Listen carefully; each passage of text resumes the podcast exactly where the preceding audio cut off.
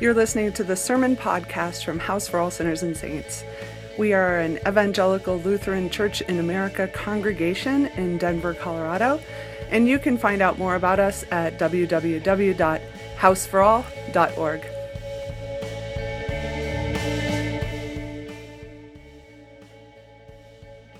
When I was growing up, one of the things my dad was really great at was playing the devil's advocate. And this bugged the hell out of me.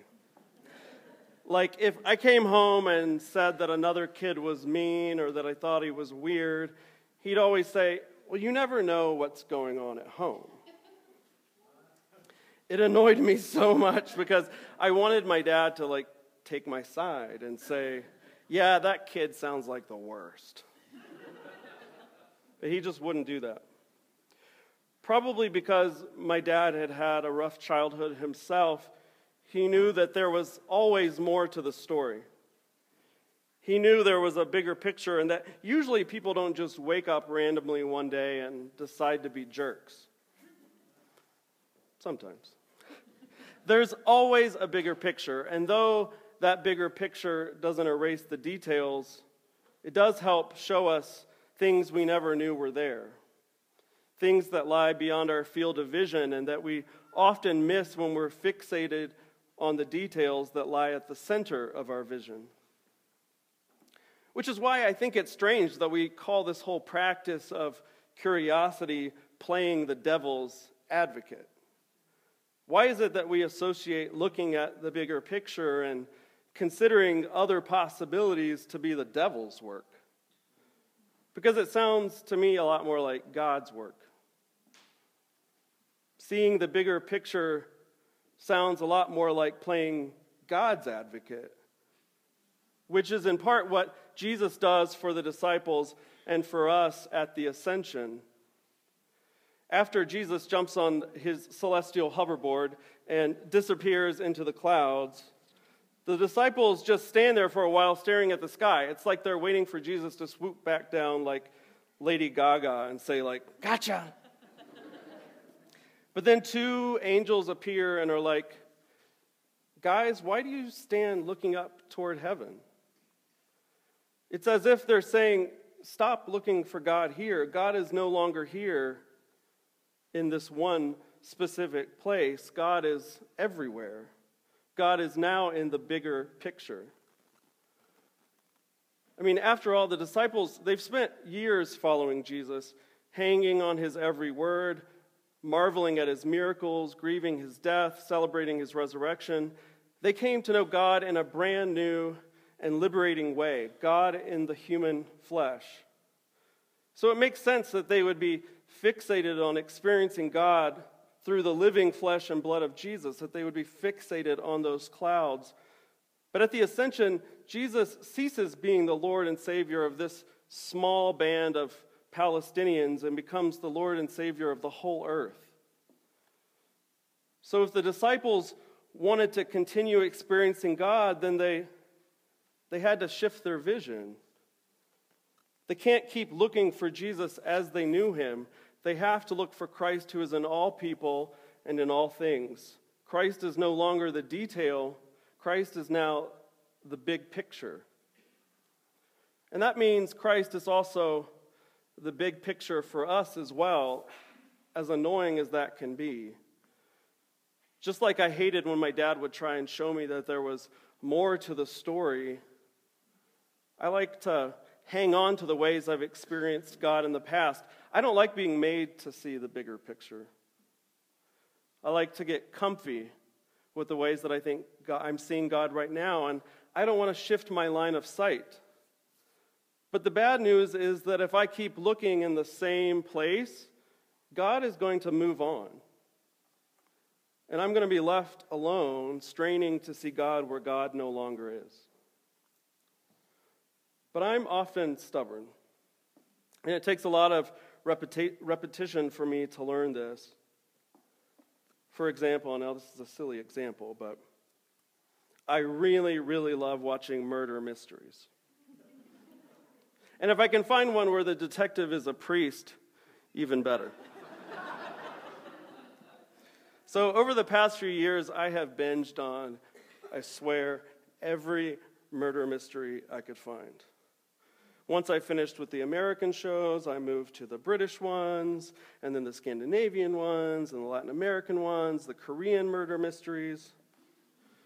I mean, it was delightful while it lasted. But about six months ago, I realized that I had seen pretty much everything that was out there. That was a very sad day. but did I quickly decide to expand my repertoire and start watching maybe, God forbid, sci fi or comedy? No, I dug my heels in and started to watch the, the B level, C, D, and even F level murder mysteries. Shows I knew I didn't even like. I'd tried them before and I hated them. But because I like murder mysteries, that's what entertains me forever. Amen. wow. I think you probably know what happens. I descended into Netflix hell. you know what I'm talking about when you're like your hand is glued on the remote and you don't actually end up finishing a show, but you keep watching the first 15 minutes of like 20 different shows and you never get anywhere. But then one day I came home and my partner Brian asked if I wanted to watch the Great British Baking Show. I was like, God, no.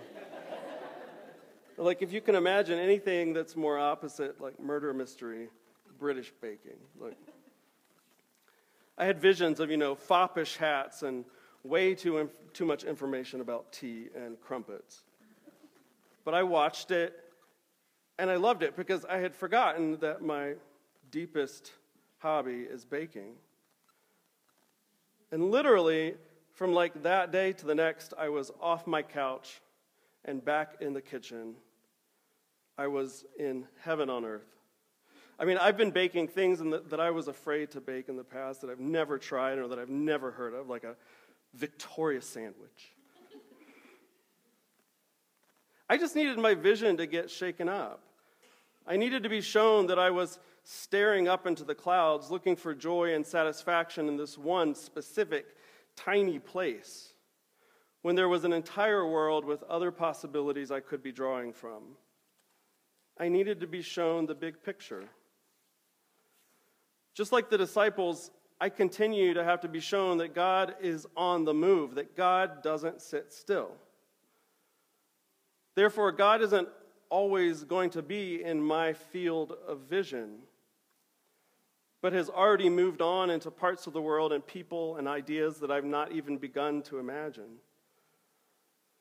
Which means it's, it's dangerous when I get too attached to God being in my opinions, in my ways of doing church, in my political party, in my preferences, to the exclusion of all the ways God is showing up in the lives of those who are strangers to me and even my enemies. I need to be exposed to strangers and enemies because oftentimes that's the next place where I should expect to find God. Which is perhaps why we associate considering other opinions and seeing the big picture to be advocating on behalf of the devil rather than for God. Because it feels safer to imagine that God is on the side of our vision of things, even if it's not true. It's terrifying to realize that God is the one drawing our vision forever outward and away from what makes us feel safe. It's terrifying to think that, for instance, God might be drawing our kid to marry someone we really don't like, or for us to remain friends who somehow whose beliefs just don't line up with ours. Or that God is calling us to leave our job, to leave our relationship, to change things. But often the thing that terrifies us is precisely the thing that we need in order to see the bigger picture. Earlier in today's liturgy, Joshua Smith, he extinguished the paschal candle, the Easter candle sitting on the altar. It's an ancient tradition that during the ascension reading, as Christ disappears into the clouds, the flame symbolizing the risen Christ is snuffed out. It seems like a sad, slightly melancholy tradition, but it's not meant to be. It's meant to celebrate the good news of today that, in the words of the old hymn, in Christ there is no east or west, in him no south or north, but one great fellowship of love throughout the whole wide earth. Because the good news of the ascension is that God is moving, moving away from our center of vision and into the periphery and beyond. And if we want to experience the joy and freedom that only God can bring, we can't stand still either. We can't keep looking where we've always looked because what we see there won't change us. It won't shake us up and help us to see the bigger picture, which is that Christ fill, fills all the earth and sky. Amen.